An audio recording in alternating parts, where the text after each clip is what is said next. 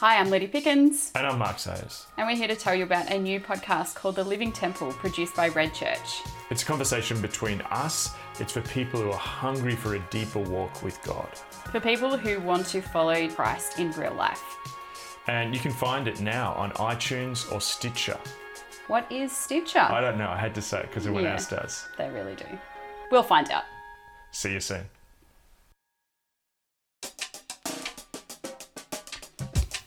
Listening to a message from Red Church in Melbourne, Australia. If you'd like to know more about Red or its ministries, please go to redchurch.org.au.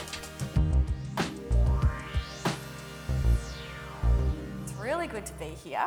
Um, it's kind of exciting for us at Outer East. Um, we're going through this series with you, and it's been a cool journey uh, so far. And we're just at the beginning, like you guys, although we are one week ahead. So I feel like that's that's kind of a cool moment for Outer East.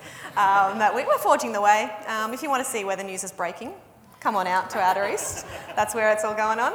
Um, so Sarah Deutscher is there today, and she is presenting kind of the next week, and we started a little bit last week and the week before. So um, it's been cool to hear in our ministry team gatherings the stories, um, the moments of encounter, the hunger, the curiosity that's growing as we step into this season of more of the Spirit.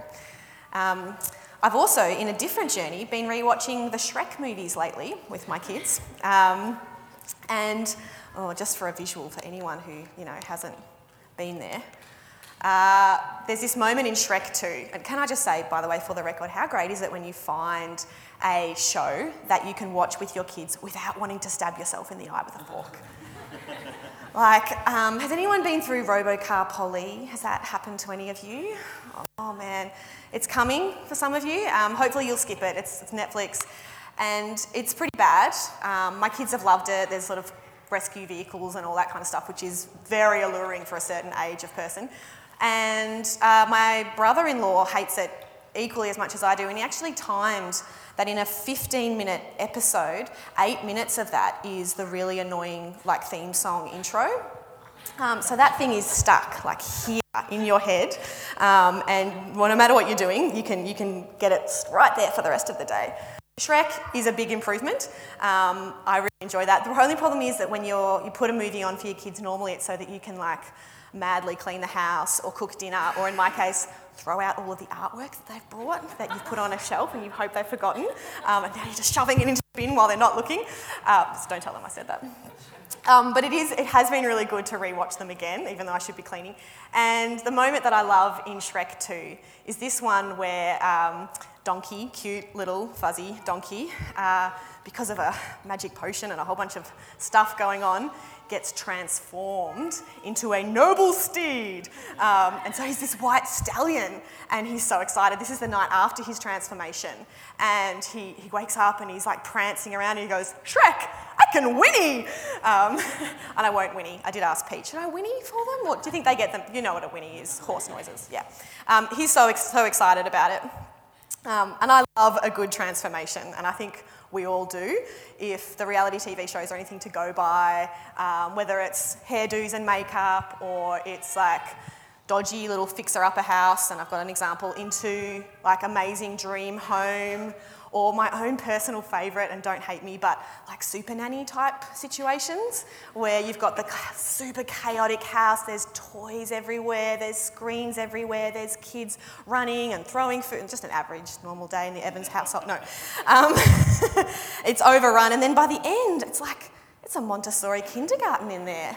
Like, there's just wooden toys and lots of light, and those kids are just settled and calm, and it's, it's just beautiful to see, and it's good for the soul. Um, so I'm excited to be on a transformation journey uh, with you all. You won't turn into white stallions by the end of this, just so as you know. I'm not the fairy godmother. Um, but I'm excited that we're getting to delve into this series of wanting more, and it is a transformation series. It is a process. Um, it is a journey that we're going on together, and that we've been on, you know, for a while. I feel like God's been stirring this up um, for a while in our people, in our community, um, in our hearts. Um, John Mark Comer, our friend from Bridgetown Church, talks about the life of a Christian as essentially three components. Um, the first is being with Jesus. Second, becoming like Jesus. Third, doing the kinds of things that Jesus did. Okay, real simple definition there of the life of following Christ, becoming an apprentice to Christ. So let's take a sample of a typical afternoon in the life of Jesus. Um, I'll read from Luke 4, uh, and it says, says this Jesus left the synagogue and went to the home of Simon. Now, Simon's mother in law was suffering from a high fever, and they asked Jesus to help her. So he bent over, rebuked the fever, and it left her. She got up at once and began to wait on them. At sunset, the people brought to Jesus all who had various kinds of sickness, and laying his hands on each one, he healed them. Moreover, demons came out of many people, shouting, You are the Son of God. But he rebuked them and would not allow them to speak because they knew he was the Messiah. At daybreak, Jesus went out to a solitary place. The people were looking for him, and when they came to where he was, he tried, they tried to keep him from leaving them. But he said, I must proclaim the good news of the kingdom of God to other towns also, because that is why I was sent. And he kept on preaching in the synagogues of Judea. Great stories, normal stuff, you know, and there's plenty more of them. This is just a typical day in the life of Jesus of Nazareth. This is what he did. Um, and I love, I love those stories. I'm excited to see those stories. It makes me love Jesus more when I see what he did and his heart for people. Um, and I, I, I could read that stuff all day. The problem is, I think sometimes we, we look at these stories kind of the way a donkey looks at a stallion. You know, we, we kind of look at Jesus and go, different species, right? Like, maybe he didn't have, you know, the, the super shield, he didn't wear his underpants on the outside, but he's a superhero, okay? He's totally different from us. Um, and maybe he's kind of that sort of uber human who just naturally sidles up to people and says, um, uh, notice you've got a problem with a little bit of a demon possession there. Is that something, can I, maybe help you out with that, that kind of business? And it just, you know, it just sort of happens. He's, he's not your average garden variety kind of person. Um, that kid can whinny. You know, he's got something. Um, and we maybe can start to think that that sort of stuff is just not on the menu for your average garden variety donkey, I mean Christian for today. uh, the aforementioned John Mark Comer, in a message on practicing the way of Jesus, gives um, this list of the primary activities that we see Jesus doing in the Gospels preaching the gospel, teaching the way of discipleship, healing the sick, casting out demons, eating and drinking with people who are far from God, doing justice, peacemaking, praying, prophesying, standing up against religious and political corruption. Pretty amazing. That's a, that's a good list, right? That's a good day's work. But do we just kind of think, donkey, corn, stallion, something else that's not us. There is, for many of us, I think, a wide gulf between the practices of Jesus and the practices of our own lives. There's a wide gulf between the experience and the fruit of Jesus' life and ministry and our own lives. We sometimes don't know what to do with stories which, to our Western ears, sound like so foreign and so far away from our lived experience. So I come here today to ask do we want more? Like, does this, does this look good to you? And it's easy to see the stories into zone in and picture Jesus and what he was doing. But what about if we picture the lives of the people whom he encountered? What if we picture the lepers when they got home? Okay, people who weren't allowed to be with their families, who had to sit on the outskirts of town, who were, their lives were robbed of so much, and they encounter this Jesus, and they get to go home, get to hug their kids, they get to be with their wives, they get to participate in community and society again from a place of worthiness as cleaned and renewed. I look at that list and I think, what would it look like if within this room, within our church more broadly, within our global church, if we had all of this and we walked out all of this into the world around us? The co workers' lives touched and changed, the people who are living under oppression, whether that's a physical burden, whether that's financial or social or mental health or whatever it might be, um, if there was a way in which, through our walk with the Holy Spirit, we were able just to speak truth and love and life and freedom into all of those spaces. Like, do we want that? Do we want more? I hope your answer is yes. We may not know how to get there, but I hope in your heart now you're going, yes, yes, I want that. I realise that I hunger for more of God in this place and this time and flooding out into our world. So, today, as we kind of look at this journey of transformation, um, I want to really just slow down a moment in the life of a person in the Bible who I think was riddled with this sense of wanting more. Um, it's, it's Jacob. Um, for those of you who haven't been in my Christian studies class, this is, um, this is the Bible Project. This is a little bit of a kind of pictorial story of who Jacob was, son of um, Isaac, who was the son of Abraham, who was kind of the first member of this family of God that would become a nation of God that would then be blessed and bless the whole world.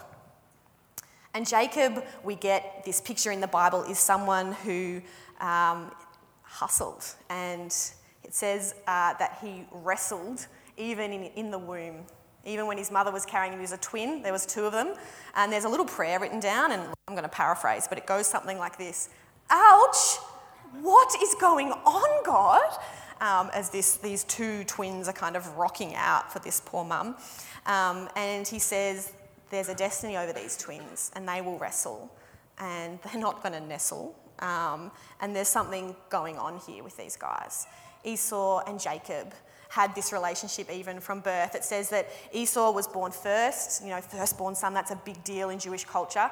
And, um, but he came out with Jacob grasping his heel. And if any of you have got two boys living in your house like I do, you know this situation. Like, you might win, but I'm not going to let you do it easily. You know, he's coming after him. Um, you can tell that there was almost a race to see who could come out first. Um, and this is something that characterises Jacob's life. I think that's why the Bible gives us that detail. He seemed to have this sense that he was made for more than what he'd been born into. Um, we hear the story of how he actually tricks Esau into selling his birthright this um, firstborn identity as the inheritor of all the father's wealth and his name and his social position. And Jacob, as a second born son, gets none of it, but he's like, yeah, I'm going to find a way. And so he wrestles uh, with that concept and he ends up tricking his brother Esau into selling his birthright. Uh, later, he even tricks his aging, blind father into giving him the final blessing um, that a father passes on to his firstborn son just at you know, the end of his life. Really important deal. And he sneaks one in just at the finish line and steals it from Esau. So Esau, rightly so, is probably not super happy with him at this point. Um, and he didn't necessarily go about this wanting in the most honourable of ways, but we see that he has this sense of being made for a greater bless- blessing, a greater inheritance, and a greater identity than what he was born into. So let's focus in on a part of the story that happens later in Jacob's life. After he's amassed a bit of wealth, and there's a story with Laban, and I encourage you to read all of that. Um, he's grown up a little bit, he's gone through hardship a little bit, he's worked hard um, for quite a number of years to a point where he's got these um, kind of this life around him. He's a wanderer, but he's got uh, his wives, he's got children, he's got sort of livestock. Um, but he's coming to a place of meeting with his older brother Esau. They're kind of coming to reconnect after years where basically Jacob had to run away from him because um, he was going to get killed.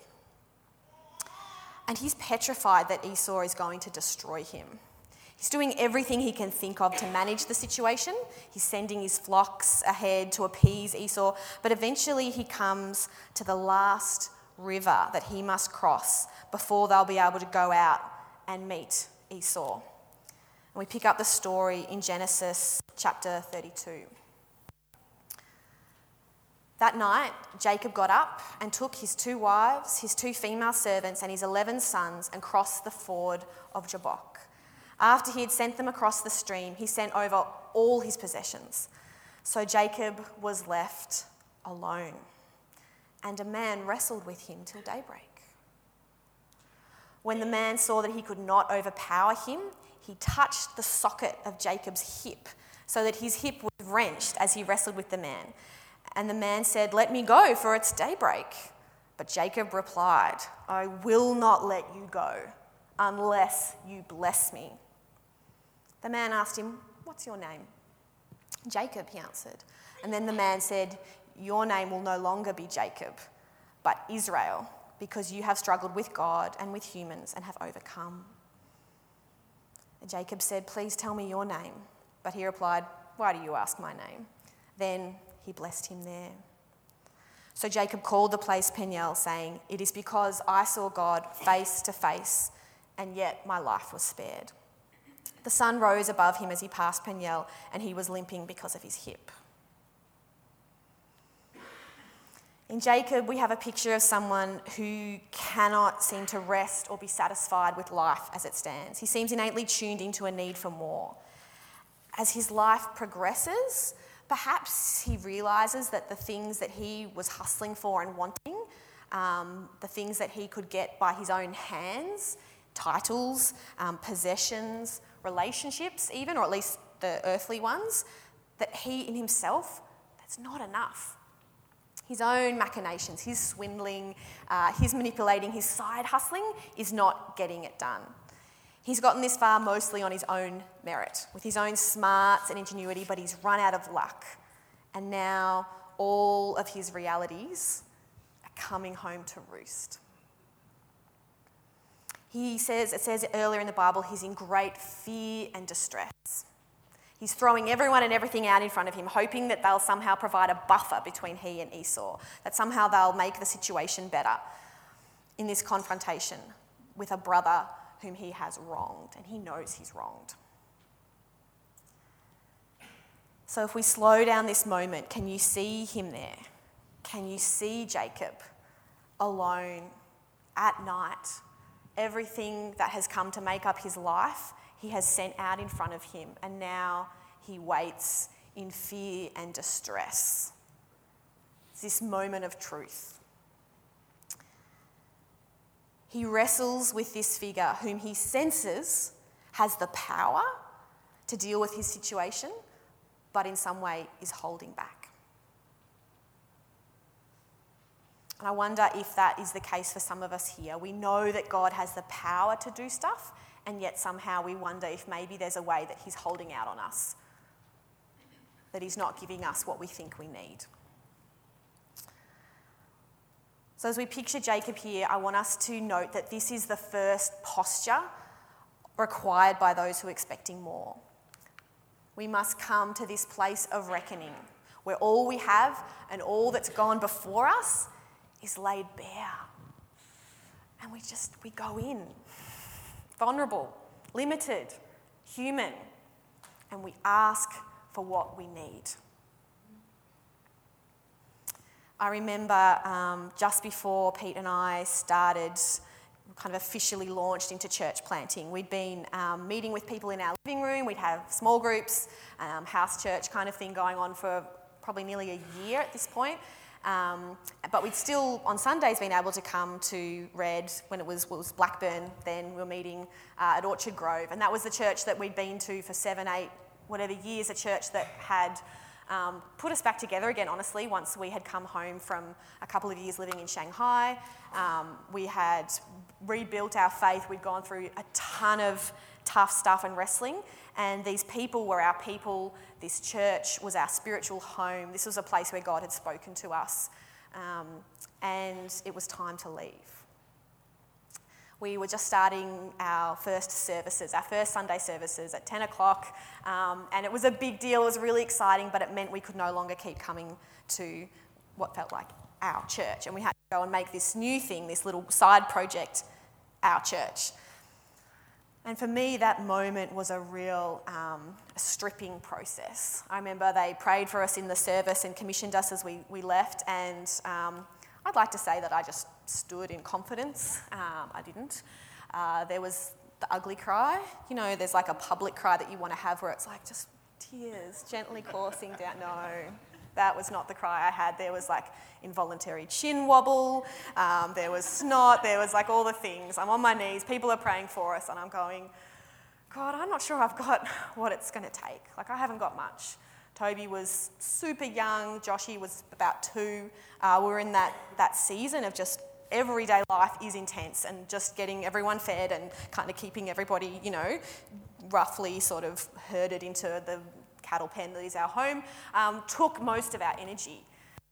And I remember in that time saying, God, I know you have called us to this. I know that. Um, and I know that you're going to do it. But I just, just want to remind you that you have to do it because I got nothing. Um, I got barely enough capacity to see through my day. So you've got to kind of work this out.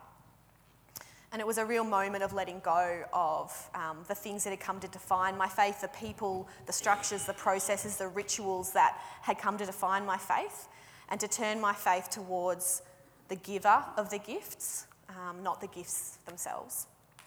And it was, it was tough, and it, it was a stripping process, and I really relate to Jacob here.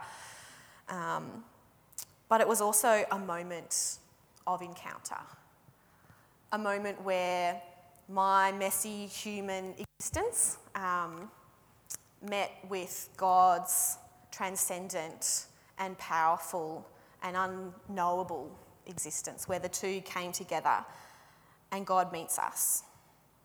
And I think that's holy ground. And I think Jacob was standing here on holy ground as he encountered this man whom he wrestled with. I just want to speak for a minute to that place in us where we have asked God to do something um, and we felt it withheld. I mean, have any of you experienced that frustration of an unanswered prayer? For some of you, it'll be just a curiosity, a place of like, oh yeah, that didn't happen the way I thought, and well, it didn't really get answered. I don't know, that's weird. And you kind of popped it in your too hard basket, and it's like, yeah, I'll figure it out later. And for some of you, it is a place of deep hurt um, and deep wounding. And while I can talk about the times in my life where God has shown up and has just stepped in where like nothing else could have done it, I can also talk about times in my life where stuff happened that I just don't understand. Um, tomorrow will be the anniversary of um, the day that my stepbrother committed suicide. Um, in fact, it's today. It's today. Was on Mother's Day uh, a few years back, and it was brutal. It was brutal for um, our family, it's brutal for his friends, uh, it's brutal for the people who did church with him. Um, it's just brutal. And I don't know really why it happened. I've got reasons of things like mental health, and I've got reasons of um, things like all the stuff that you kind of know is there. But deep down, I don't know why some people's story intersects with healing and with, you know, this renewal and this point of coming afresh um, to life. And some people's story continues on um, into hurt and brokenness and death. I don't know why that happened. And for some of you, you've got a similar story, you've got something in you. And I'm not going to assume to speak to the answer to that. Um, I will speak to the fact that God's character has been um, what has kind of helped me in those spaces of who He is and what He does, and the trust that He will do what He sees needing to be done, and that He's got the rest that we don't see. Jacob came to his wrestle going, Save me from Esau. Terrified. And not just for his own skin. This wasn't just a selfish prayer. Um, he actually had prayed earlier in the Bible, um, in the story, that God would save him um, and the women and the children who were with him because he was worried that Esau was going to attack his wives and his children. And so he wrestles. And why, why did he wrestle? Why couldn't he click? And God could have sorted it all out. He's got the power. Why doesn't God just give us what we ask for instantly? Particularly when we're asking for good things. Like, I'm not after a Lamborghini here.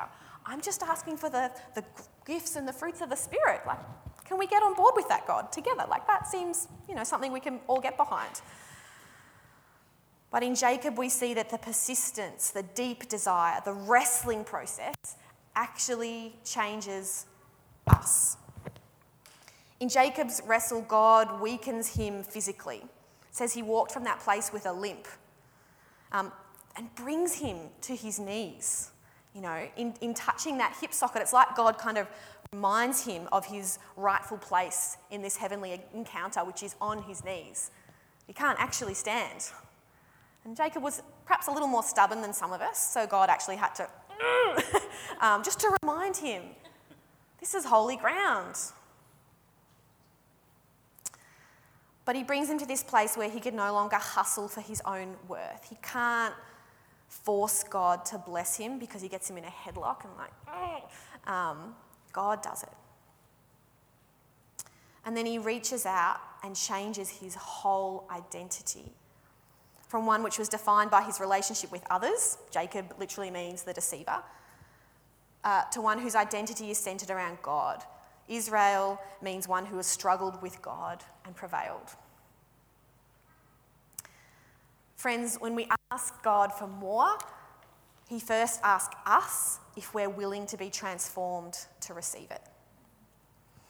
This is the second posture that I think we need to um, have if we want to seek for this more of God.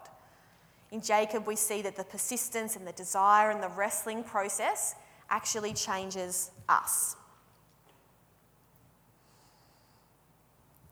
When Jacob wanted God to deal with a conflict situation, God first spoke to his identity. And out of that identity came his purpose. The wrestle is not so that we can change God's mind, but so that he can change us. And sometimes the changing takes time. When you look through the Bible, there's this universal kind of experience of a leader where they um, have this wilderness experience or this time of forming, shaping. Moses, 40 years herding sheep in a desert. Um, Joseph was thrown into jail wrongfully and spent 12 years in prison. 12 years just pointlessly languishing in prison, and not a prison that had TV and Wi Fi. This was like Egyptian prison back in the day, not good. Um, until God would use his gift of interpreting dreams to influence an entire nation and save them out of poverty and even bring the nation of Israel out of um, coming into a, a season of famine. He would actually use that position of Joseph to save the nation of Israel. Amazing how a slave in Egypt does that. But it was through that time of changing him, doing the inner work in him, having um, his character be submitted to what God would bring. I can speak to that in my own life. Um, for me, the process of motherhood has just been hammer on the anvil of my character. Like if you, you know, you could take vows um, and go into a monastery and like learn some of that stuff. But if you want like the, you know, the more mainstream version, have some kids um, and just have your character smashed by people who essentially behave like small terrorists um, and aren't put into prison. Like they just, the sacrifice that you put in, the ways in which they don't understand. Um, mummy has gastro too. I cannot do. like I can't cuddle you all night. You know all that stuff. But it's too bad. Like you just have to do it. Um, there's so much capacity building. The ones that are laughing are the ones who've had gastro whilst their children have. It's just the worst. um, no more ad libbing. Sorry. Um, but that's that process for me, going from teaching in a nice private school where I would have 120 conversations a day and stand up in front of people and be seen and noticed, to being at home with little people in the invisible world where character gets shaped and formed, um, and where no one will know the amount of times that you have taken a deep breath. And you've laid down your plan for what you thought the day was going to look like, and you've said, No, I will be present and I will love and I will deal with the situation in front of me. Um, that's character shaping stuff. So, shout out to all you mums who are in that. Keep at it. Don't believe that this is maternity leave from discipleship. This is discipleship. You are being discipled as you participate in that process of being shaped. And so, we must be wanting to see our own transformation journey unfolding throughout our lives, and at no stage sit content just to stay where we are. When I go back to the list of activities um, that Jesus mainly did in his time in the gospel, I realise that this season of expectancy is actually needing to be flipped on its head. Um, we will talk about wanting more of God, but it's not like he's sitting there stingily going, uh, all right, you can have that bit. If you, oh yeah, if you really, you know, fine, I'll give you a bit of that. He's not doling out little portions here and there because he's stingy.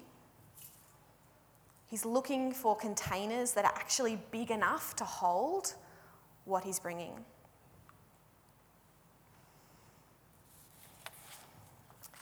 I think that so far is my biggest learning from this season.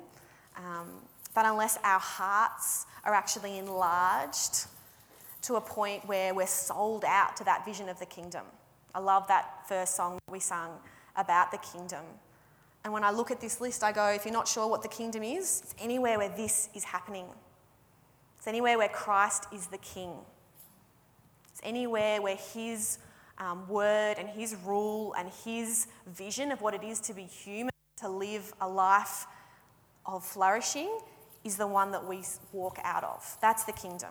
When our hearts are transformed by that vision, and when our hearts are moved with the compassion that God has, then we can't help but to say, I, I can't encounter people in their brokenness and their pain with the nothing that I have.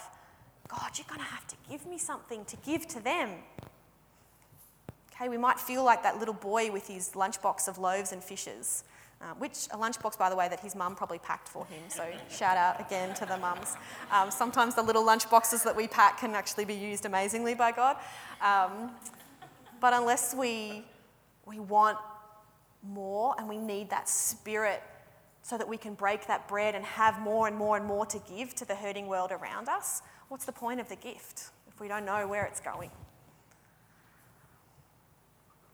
Like Jacob, we may come to God with our issues and our requests and wonder why he doesn't immediately answer them. But like Jacob, I believe God wants to do a much deeper work in us. He wants to speak to our identity and pour out his character into our hearts, stretching and enlarging us for his purposes. He wants to know that we are willing to be transformed to do the work that he wants to do in and through us. So we've looked at this idea of coming with empty hands in a posture of wanting more. We look at this posture of wanting to be grown and being willing and having hearts of clay that can be grown and shaped so that God can pour into us. We can be big enough containers to be filled. And finally, I believe that the ultimate posture that we need to take is shown in how Jacob leaves that place of wrestling that night by that river. No longer is he hiding behind all his flocks and family and servants. The next image we see of him is that he goes before them at the front, stepping into his new role of leadership. We need to step out in courage, in risk. Like we actually need to risk something. We need to risk looking like a dope. We need to risk saying something that sounds awkward. We need to risk wanting to change and look different. And all of the you know, the stuff that that brings. But we need to let go of the outcome, let go of the certainty, um, but go in total certainty of the one who sent us. We must go in a posture of courage to do the work that he has given us. And this, I think, takes a radical submission to our identity and part in God's story. It's not Him having a part in our story, it's us taking part in His story, regardless of the outcome. Trusting that what we bring, He will use. So today, we're going to gather, we're going to have a time of prayer, we're going to worship, we're going to have some people available to pray at the front. And I want you to see this prayer time as where we, we work into reality the stuff going on in our hearts.